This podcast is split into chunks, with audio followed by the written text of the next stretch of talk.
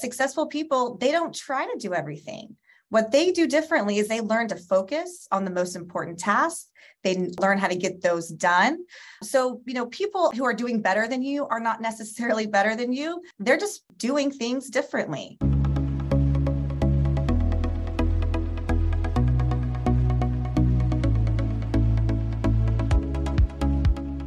You're listening to Banking on Digital Growth with James Robert Lay, a podcast that empowers financial brand marketing sales, and leadership teams to maximize their digital growth potential by generating 10 times more loans and deposits.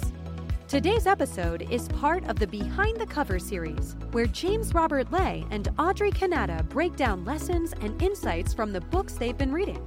We understand that in a digital age, taking time to read can be a true challenge. But here at the Digital Growth Institute, we believe learning is one of the four exponential growth environments so let's go behind the cover. Greetings and hello. I am James Robert Lay, and welcome to episode 236 of the Banking on Digital Growth podcast. Today's episode is part of the Behind the Cover series, where today we are going to be taking you, the dear listener, behind the cover of Eat That Frog by Brian Tracy. Joining me for today's conversation is Audrey Kanata operations lead here at the Digital Growth Institute, and a fellow reader who will provide some perspective around why we must all eat that frog through the lens of our Daily Tea framework. And our Daily Tea framework asks three very important, transformative questions empowering you to maximize your future growth potential as you maximize your time, energy, and attention. Welcome to the show, Audrey. It is always good to go behind the cover with you. Thank you, James Roberts. So happy to be back. Before we get into talking about Eat That Frog, which I'll give the subtitle on, on, this in just a bit, but before we get there, what is good for you right now? What's going well personally, professionally? It's always your pick to get started. Well, personally, as you you know this, I'm little bit of a football fan, and so this time of year is is always fun and exciting, and so my Sundays are just a little bit livelier than normal. And professionally, uh, just yesterday, as a matter of fact, I wrapped up my final class for the Challenger Sales Training, which is based off of the Challenger Sale by Matthew Dixon and Brent Adamson. Well, maybe that's another book that we need to come back to and go behind the cover together going forward into the future. But for today, let's get into Eat That Frog by Brian Tracy 21 Great Ways to Stop Procrastinating and Get More Done in less time. Now, this is a book that I found to be very helpful for me personally, and then also gifted to you.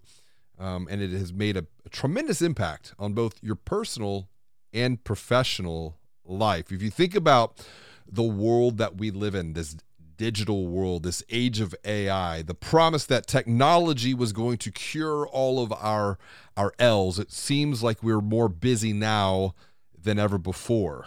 And I think what Brian shares in this book is timeless wisdom. It, these are, are mindsets, these are habits, these are hacks that really can transform the way that we just see, think, feel, and do in both our personal and professional lives. Now, I know we're not going to get have time.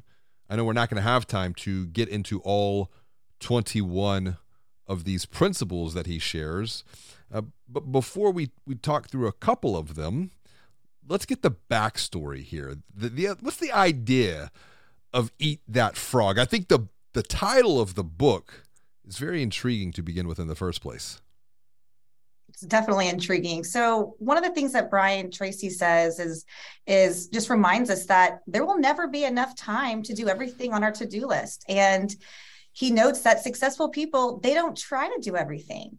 What they do differently is they learn to focus on the most important tasks. They uh, learn how to get those done. Uh, so you know people are not who are doing better than you are not necessarily better than you.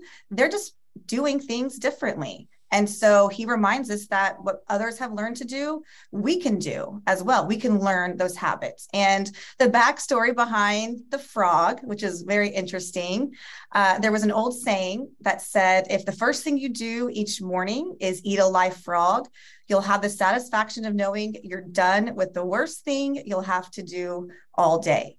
So, eating a frog is a metaphor for tackling the most important thing or task you have on your to do list. But also considering that important task is probably the, one that's going to have the greatest impact on your life. Yeah, and and, the, and that old quote comes from another author, Mark Twain. And if I think about the the essence that we're never going to get our to-do list done, it can feel very demoralizing. It can drain and deplete our energy, particularly at the end of the day when we start the day with a tremendous amount of hope and optimism and then by the time the end of the day rolls around, we look at our list and we got just a couple of things checked off the list. We question, we wonder, what did I really do today? And I think about a VP of marketing at a financial brand that has been in the Digital Growth University now with her team for about six or seven years. And we were sharing some of this wisdom with her. And she was lamenting over the fact that the end of the day would come and she would question, What did I get done today? What, what was the point? Was it just meetings or did she feel, and I think that's the key word right there, did she feel like she was making progress towards meaningful goals on her to do list? And I shared with her a very simple hack of start your day with just three things. If you get these three things done, and that's it. If you could just get these three things done, it will be a fantastic day. And when we checked in with her a couple of months later, she shared as a follow up, her whole perspective has changed, her whole relationship with time has transformed and that's where we can take the principles from Eat That Frog and frame them around a methodology that we teach. And it's a question that we ask is have you had your morning tea? And it's a great mental morning exercise, T being an acronym, T E A. Granted, you and I are both coffee drinkers, but it's a it's a question that helps us think about really three things. How are we investing our time? How are we spending our energy? And what are we paying attention to? So, time, energy, and attention. Why is it important to, to question each one of those areas in our lives when it comes to just, we'll call it time management in the age of AI?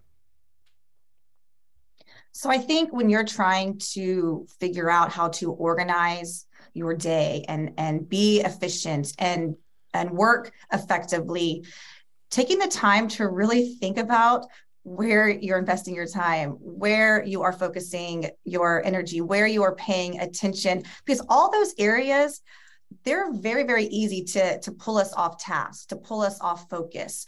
Uh, we can waste a lot of time if we're not investing it properly. Uh, we can uh, lose a bunch of energy if we're not spending it correctly. We can get distracted if we're not focusing our attention. And all those things have the potential to pull us away from that goal that we're working towards so taking the time to really think through these areas and and using a lot of the tools and tips that brian tracy provides in this book, I think will be very, very helpful to keep you on that path, keep you focused, and ultimately get where you're looking to go. So let's break down this conversation for the dear listener with these three buckets, these three questions that they can ask themselves, starting with number one How are you investing?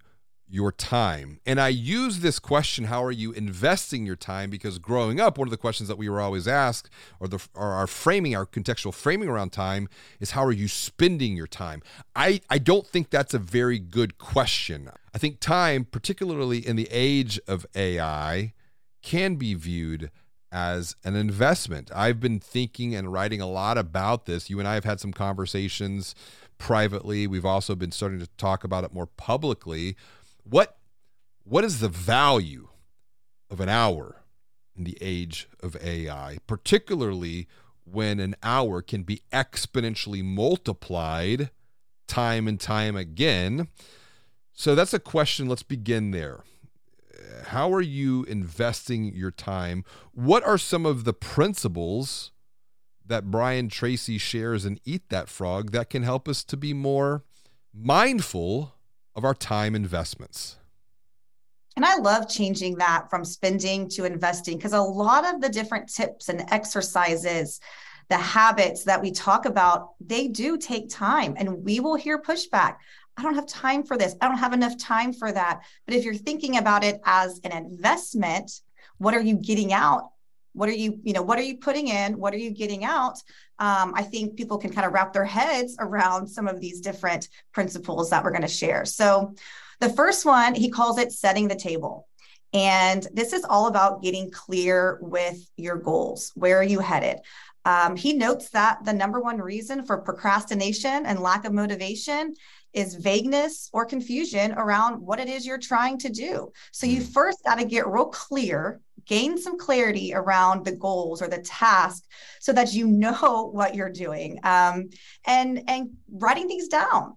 Uh, he notes that 3% of adults only 3% of adults have clear written and goals. And you and I talk a lot about writing things down, writing our goals down, the power it is. Uh, you know, writing things down really crystallizes your goals and, and puts them in a tangible form. So, taking the time, get clear about your goals, get clear about the task. What are the objectives? What do you need to get this done? Write those down and then prioritize, sequence, uh, set some deadlines to be a forcing function for some accountability or loop somebody in, loop a teammate in or somebody else to keep you accountable to that deadline. Digital growth is a journey from good to great, but sometimes this journey can feel confusing, frustrating, and overwhelming. The good news is you don't have to take this journey alone because now you can join a community of growth minded marketing and sales leaders from financial brands and fintechs who are all learning, collaborating, and growing together.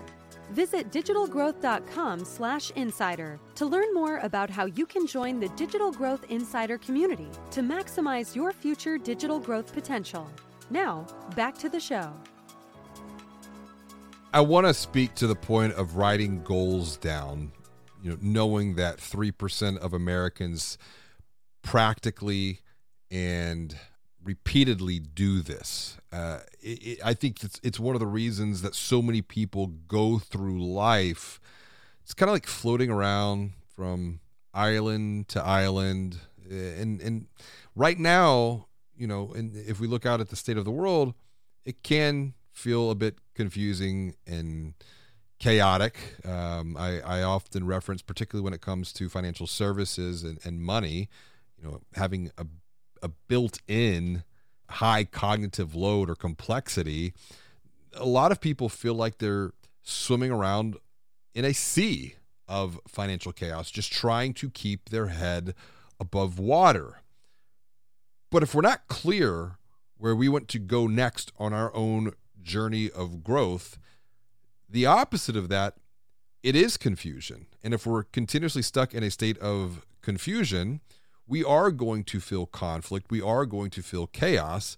And so, if we back this up personally, professionally, we must get real clear, not just about our goals, but the deeper question that we ask financial brands, their marketing teams, their sales teams, their leadership teams.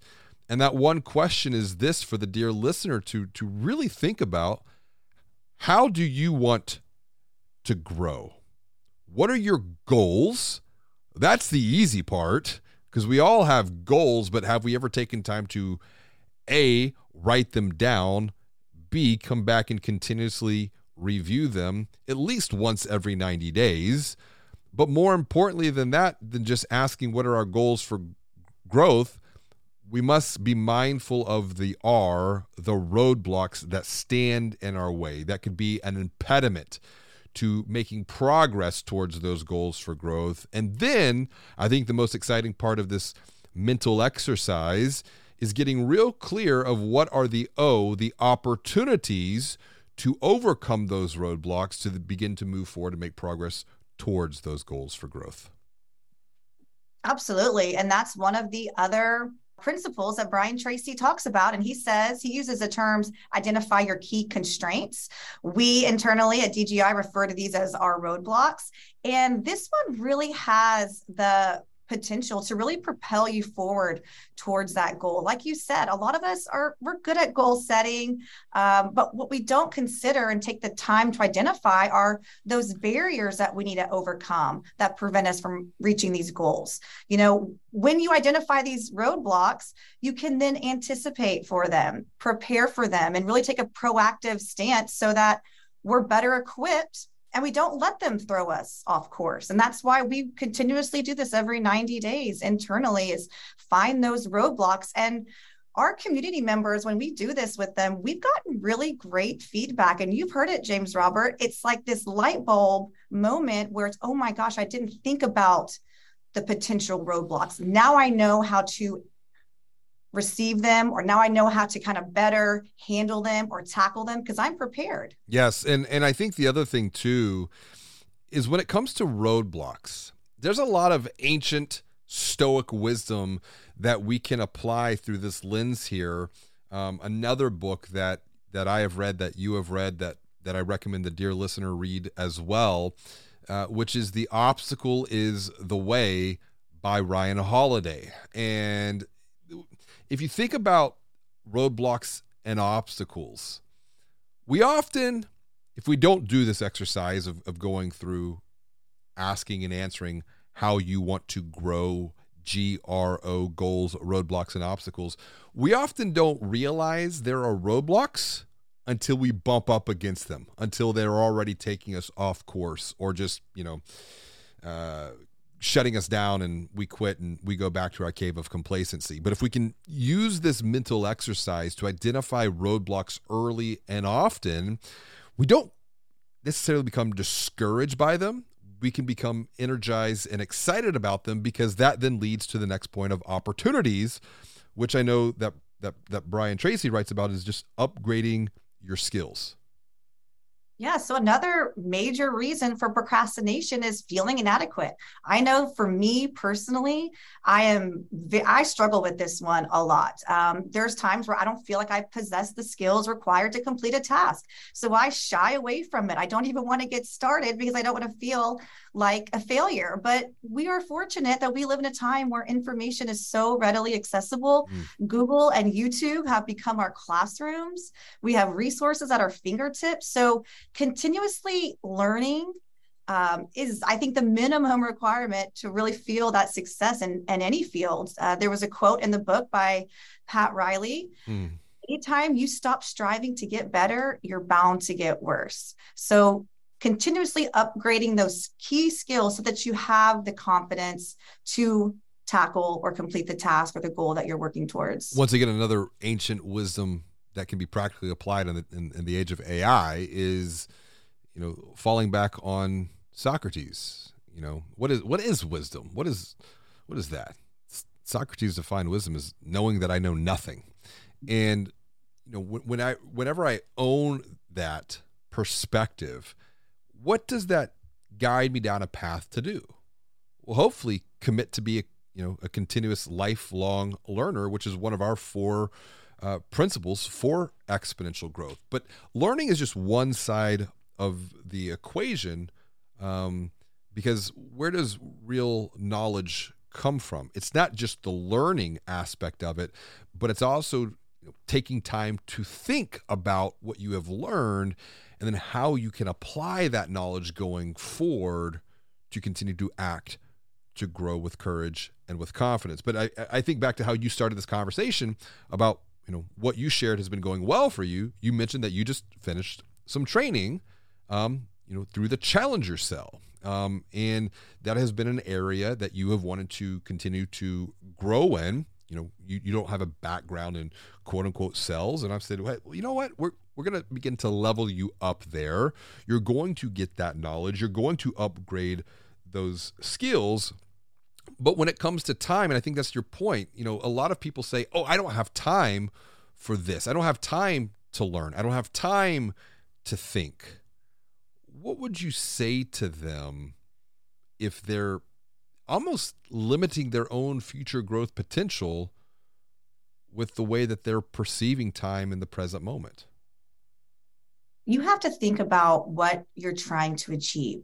These big goals, these goals that are going to create the most value, have the most positive impact on our life, nothing that great is going to be easy. So you have to make sacrifices. You have to invest and take the time for the learning, for the thinking. You have to just know that going in that this is not going to be easy. I'm going to have to work towards this. I can't just boom reach my goal. I've got to figure out a way that I can put in the work and it just makes that goal so much more uh you just you, the sense of pride that you have when you do accomplishment because you know all the work that you put in. So I think just taking away this wasted time mentality and that everything worth working for does take time. You just have to invest it properly, use these different principles to hack your time, save time, work more efficiently, double your productivity, you're going to get that time back. I would I would challenge your thinking there. I wouldn't even think about doubling your productivity. I would say particularly in the age of AI, 10xing that, 10xing the output. And that's something that we have been able to practically do through the through this podcast. Um, you know, if I think about what what is the value of an hour, um, well, I could say, well, before this podcast, you know, I would get invited to go speak at a conference and you know have the potential to you know talk in front of a you know couple hundred to a thousand people. So that's that's great. That's fantastic.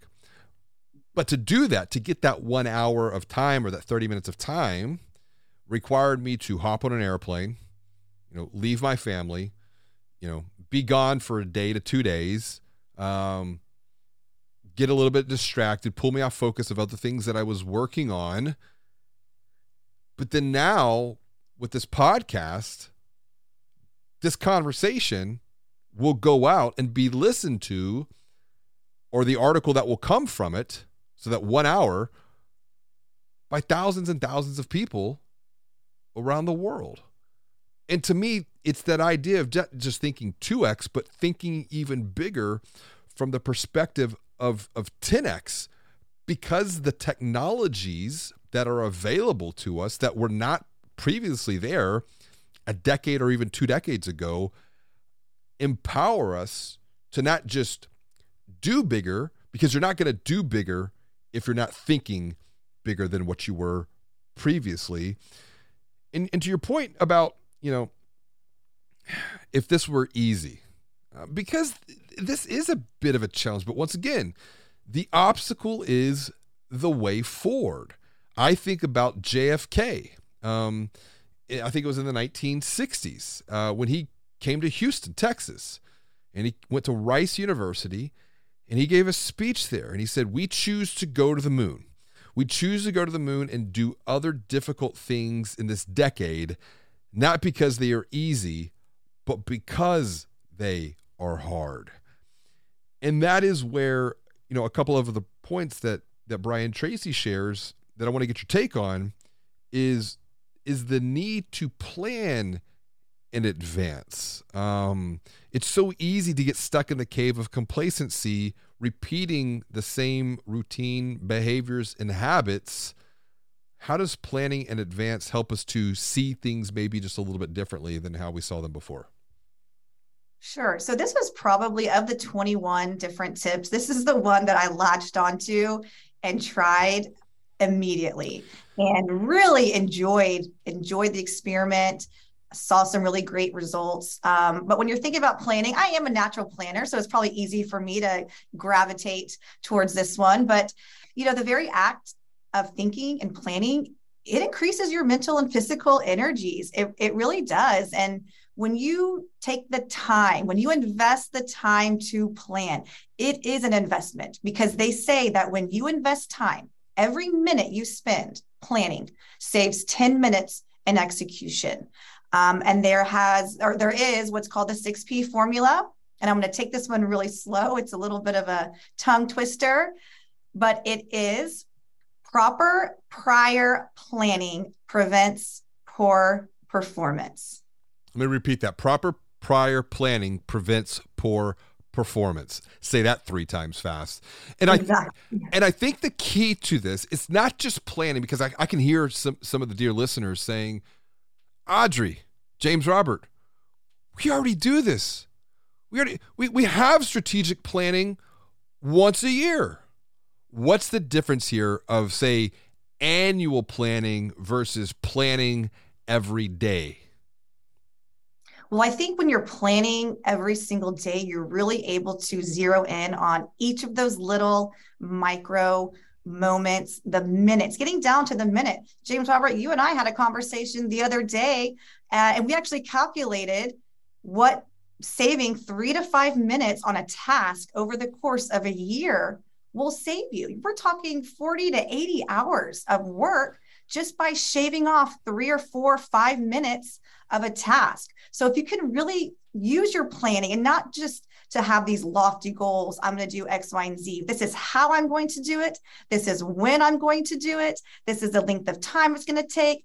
Thinking about all that ahead of time and really organizing your day, almost like puzzle pieces. You know, we've got meetings and things that pull us out and being strategic about when you're going to have this block for this activity or this block will be great to do this activity because I don't have to travel or or go to this meeting or that meeting. It sounds a little nitpicky, you know, really really tactical to plan down to the minute, but you can really save a lot of time this way and and work smarter, be more efficient, earn that time back. I can think about, you know, utilizing that question, how do you want to grow? Even down to my daily routine, what are my three goals for the day?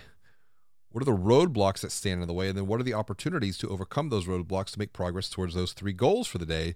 And I will sometimes literally write down my day the night before, starting at say 6:50 a.m. Wake up, 7:10 start running, 8 o'clock shower, 915 i mean like it's literally that specific and i write it down on a piece of paper and what i am doing is i am living my day the day before in my own mind. And that pra- i'm practicing essentially. I'm practicing the day before i put my head down on the pillow and go to sleep.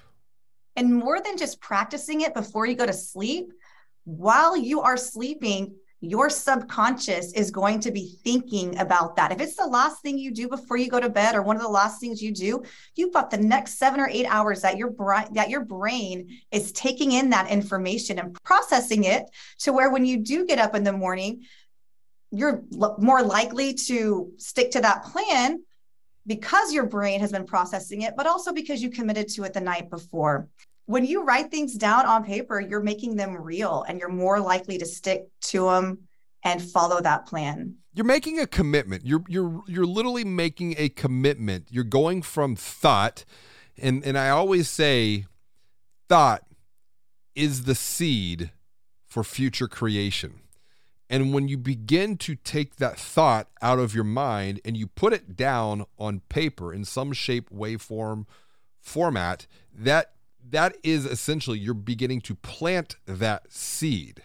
And so, you know, anytime that you plant something, what does it need to grow?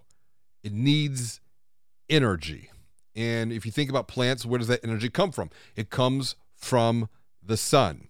Which the second question to consider here with the the T model, time, energy, and attention, let's ask the second question and see where where some of the thinking from Brian Tracy might be applied when we ask, how are we spending our energy?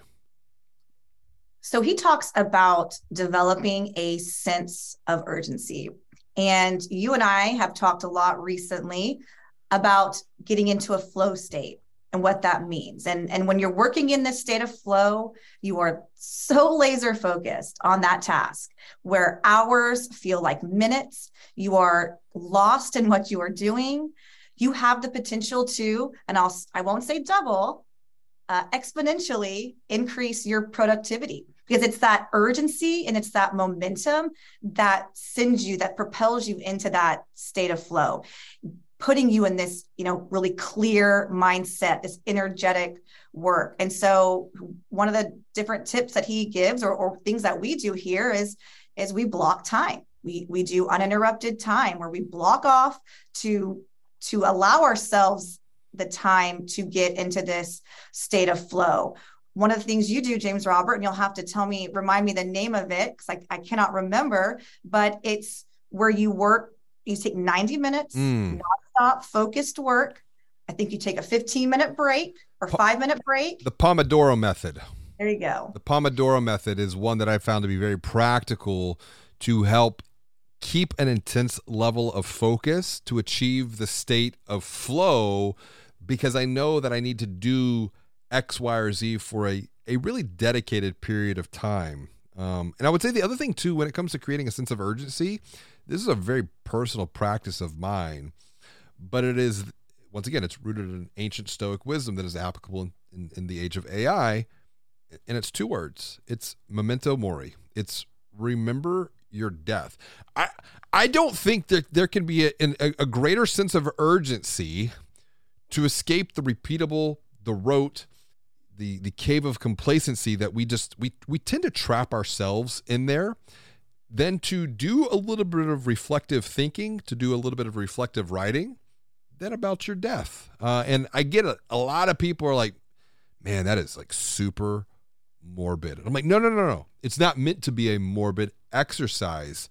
Um, I was just actually listening to a uh, a Buddhist monk, and he asks he asked a very good question, and he goes, imagine Imagine you have three hours to live.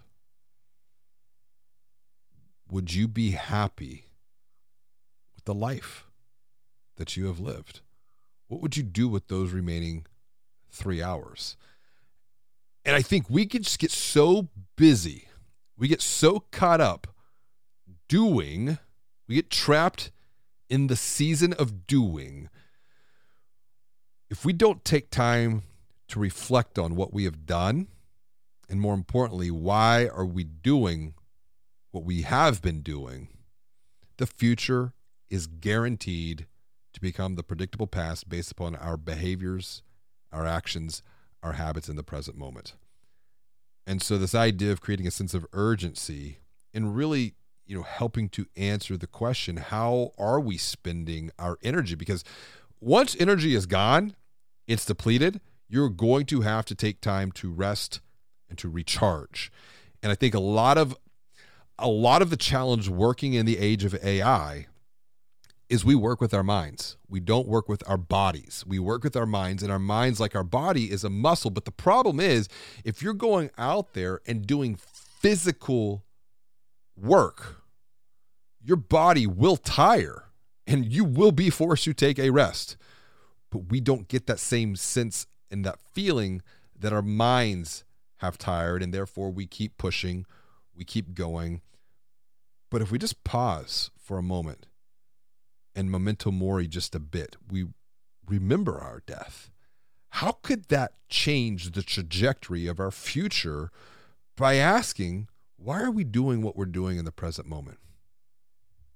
I think it's all about having a sense of purpose and passion for what what it is you're doing. If you're working in in a position or a role where you know your tasks just feel mundane and there's no reason behind, there's no why. Why am I doing this? What am I what am I here for? What am I trying to achieve? What is this what might seem like a small task what is the bigger picture that this is working towards? And remembering that it's easy to get lost. It's easy to forget why it is you're doing what you're doing what it is you're working towards.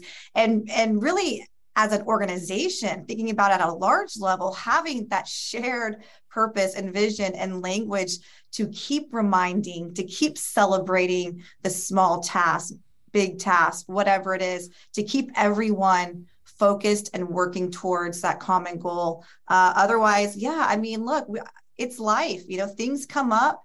You know, negative situations. It's easy to get caught up in the frustrations and and you know this sense of boredom. Yeah. If you're not focused and thinking about the why you're doing something. I, you know, if if I reflect on the last over two decades of teaching and coaching financial brands and fintechs.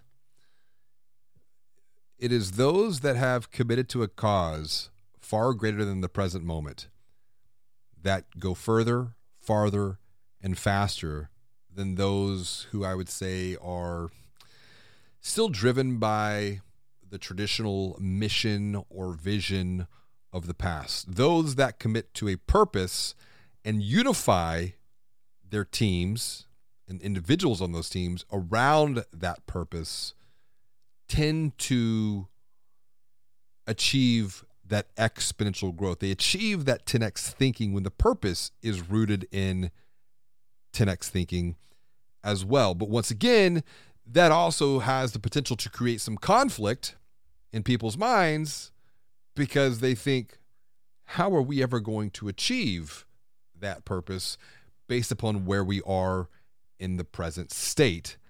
And that is where Brian comes back to how do you how do you eat the elephant?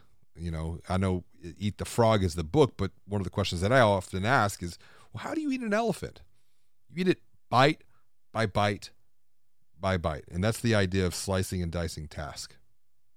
Yeah, I think a lot of times we tend to procrastinate when the task seems too big. It's daunting. It's a little scary to to tackle. Uh, but if you cut it down into small bite size micro tasks not only is it easier to complete but we have this urge to complete. He calls it the compulsion to closure, where when you check something off, you complete a task, you cross it off your list, you get hit with a little endorphin. Uh, you get hit with some endorphins. So if you consider the fact that you could have all these micro wins, micro tasks, and micro hits of endorphins, you're more likely to stay motivated to continue working towards uh, that goal. And, and it's more manageable. It's not as overwhelming.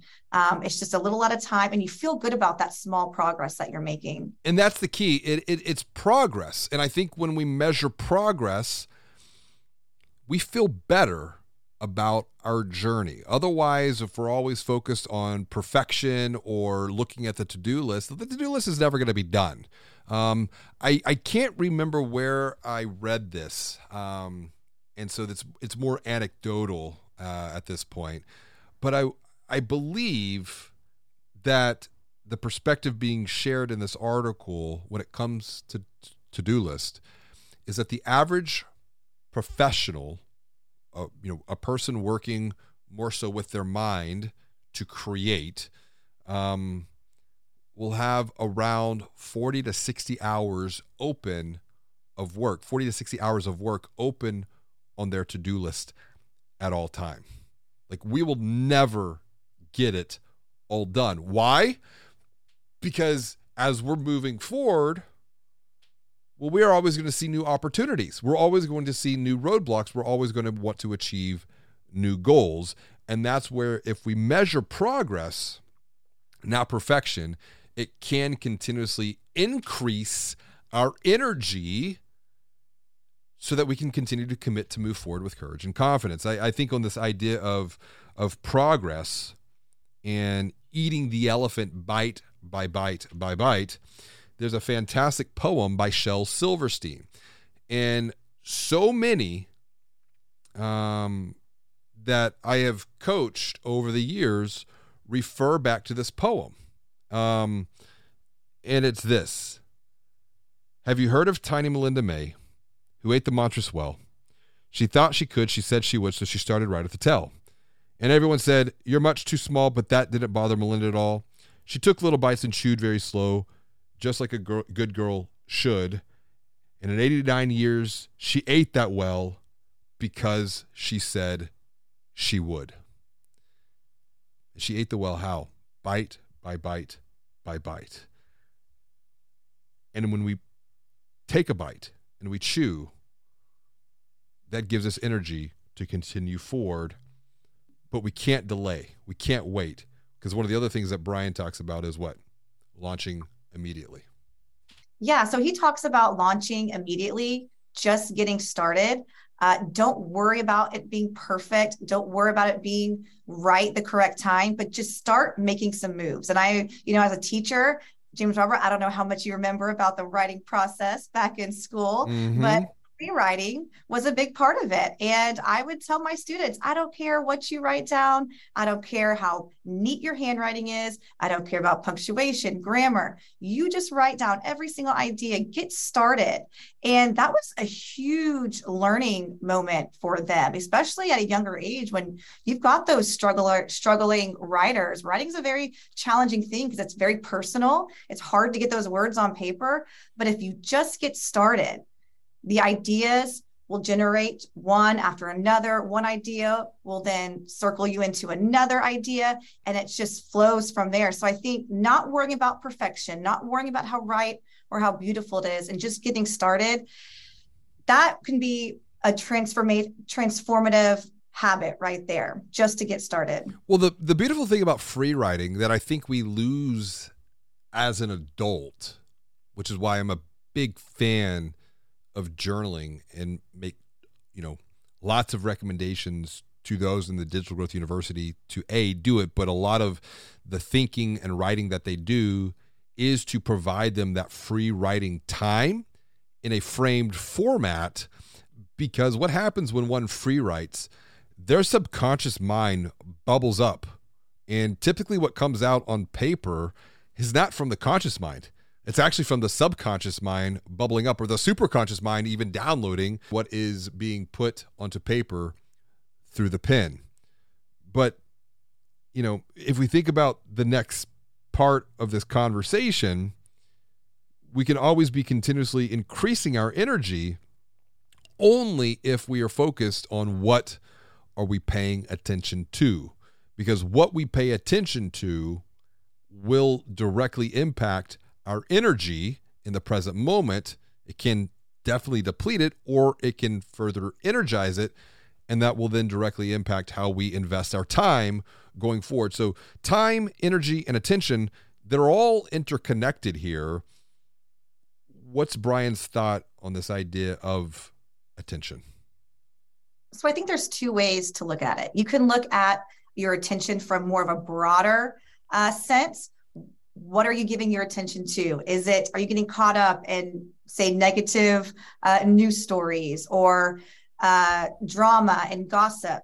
You know is that is that taking you off track? Or are you focusing your attention in positive areas, surrounding yourself with positive people who are more likely to keep you focused and, and keep you making you know better decisions and better choices, but also thinking about attention from the lens of, of it being a distraction, you know, removing those little distractions, specifically technology. And he says, Brian Tracy says in the book that technology is a terrible master, but a wonderful servant. You know, tech can be your best friend or it can be your worst enemy. And t- technology was was made to make our life easier, not to control it. And I think the distractions here are major.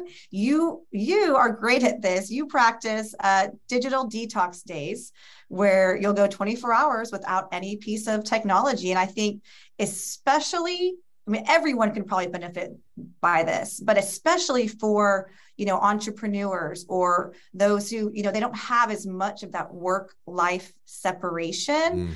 It can be a challenge to separate the two and really commit to taking that time off. But I think thinking about the distractions, the constant dings throughout the day, I mean, I'm guilty of it. Somebody sends you a message or something or an email, 20 minutes later, you're rabbit holing down something else and your attention's gone. Yeah, and I think that idea of digital distraction, it's it's it's the whole essence that I'm writing about in, in my second book, Banking on Change, of, of, of applying, you know, kind of two worldviews of what I've framed and, and coined as digital stoicism. Um, you know, I'm not one who's going to just you know completely fall off the grid. I see the the the power and the exponentiality of digital of AI, of automation. But at the same time, as a recovering digital addict, and that's not hyperbole. I mean, I, I, I went into therapy for it on how to deal with this and create balance in my life because it's almost like you know i think about digital addiction um, it is real and i don't think you know a lot of people really think about it but we are a highly addicted culture and society right now and that is taking a negative toll on our health and our well-being in all different facets it's taking a negative toll even on relationships and you know i'm i'm very fortunate to have a wife who sometimes kindly, sometimes not so kindly, calls me out. Um, you know, when I get sucked into the digital rabbit hole because there's so much just inherent distraction built in to digital. I mean, you, mentioned, you know, uh, news and negative headlines. Um, but I would say the other culprit of that is is social media. Um, you know, we must question ourselves why are we going to social media to begin in the first place and and one might say well it's to connect with other people but then how much of that connection turns into a turns a positive into a negative based upon what we see that becomes our environment um, the, the whole idea of like YOLO and FOMO, like you only live once and, and, and you have the fear of missing out and, and people are curating these these these insta perfect lives, which we know philosophically that ah, it's just, you know, that's their best picture. And but if we see that and then we compare our present state to what we're seeing, that's what we're paying attention to. And that can literally bring our energy down. And then before you know it, how did we invest our time? 15 minutes went by, 30 minutes went by, an hour went by of just scrolling. But how am I leaving better because of that? These are the hard questions I think that we must begin to ask ourselves as individuals but then also begin to have some conversations about as teams and even as organizations. Um, I was just interviewed by the Financial Brand and for an article, and we were talking about the impact of social media on a person's financial well-being, and we were talking about some of these not so nice things that social media has created. And if we go and we look at the research at a macro level, people are not any happier than what they were a decade ago when social media was just beginning to reach an exponential curve. In fact, people are a bit more depressed than they were a decade ago. And I don't have answers. I probably have more questions than I have answers, but it's like this these are the conversations that I'm hoping begin to transpire and how might we as individuals, teams and organizations just make some positive deposits in people's minds. And I'm so encouraged by the work that Frost Bank has been doing on the subject because they have an entire program with what they call Opt for Optimism, optforoptimism.com, because they see, they know through the research that optimists tend to perform better financially than pessimists. I think it takes a whole lot of just awareness and you know self-control when you're thinking about social media. I mean, that's a great point you you brought up. And I think a lot of these thoughts and these judgments that we're having they're coming subconsciously. I don't think Mm-mm. people are out there purposely and realizing, oh, I'm going to let this person's post where they're wearing this you know, designer clothes on this great vacation. I'm going to let that you know, get me down and make me feel self conscious. We're not purposely doing that. It just happens so naturally. So these are great conversations to have because I don't see social media slowing down. Uh, I, I don't know that I see any changes or shifts. And and it's not, you know, saying social media is this terrible monster. There is a purpose. I think it's it's probably being misused a lot. Uh, but yeah, I think these are all really great questions. I and, and, and I think I must be very clear. Like I am not anti-tech. I'm not anti-social media. I just question the use. I, I look at technology like this. It, it's a tool. It is a tool that we can use to create a future that is even bigger and better and brighter, or it is a tool that can literally destroy. It's like a hammer. A hammer that sits on the table can be used to build beautiful buildings, or a hammer can be used to demolish and tear down structures around us. The only difference, though, between I think a tool like a hammer and that of social media is a hammer sits on the table and waits for one to come and pick it up and use it, where social media, particularly on a mobile device like a phone, is drawing you in, constantly drawing you in, beckoning you, calling you. It's like this. It's like a. It's like the siren's mm-hmm. call, wanting to trap you. And I think if we're just more mindful of our own personal, emotional, mental state, we can use these tools for good. Otherwise, the tools begin to use us.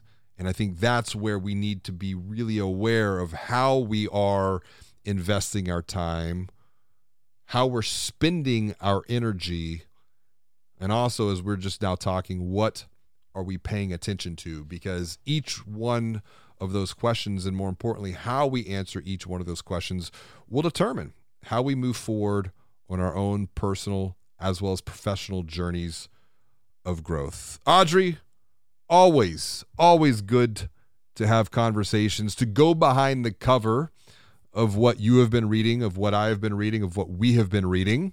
Um, and in this particular case, once again, Eat That Frog by Brian Tracy. What is the best way if someone wants to reach out to you, if they are a reader like you, because it's always good to meet other readers, to say hello, to connect with you? What's the best way for them to do that? definitely reach out to me on LinkedIn, Audrey Kanata. Uh, easily, very easily accessible there. And yeah, absolutely, would love to to hear some other recommendations for our next uh, couple podcasts. And we're always looking for books to read. So if you do have a book that you recommend, text that to 415 579 3002 as audrey said we are always looking for recommendations. You know what audrey? I think i think on our next conversation when we go behind the cover let's um let's get into the obstacle is the way by ryan oh. holiday. I know this is one that you, you have just i'm on board for that. Th- this one as we were talking the other day has really just like lit you up. And it and it's so practical and relevant to our one simple question how do you want to grow that we talked about today. But I think we can really dig into the R, the roadblocks, and transform obstacles into opportunities. So let's make that our next intention. Deal. Fantastic. Well, as always, thank you for joining me for another conversation on the Banking on Digital Growth podcast to go behind the cover. Thank you, James Robert. Until next time, be well, do good, and make your bed. Thank you for listening to another episode of Banking on Digital Growth with James Robert Lay.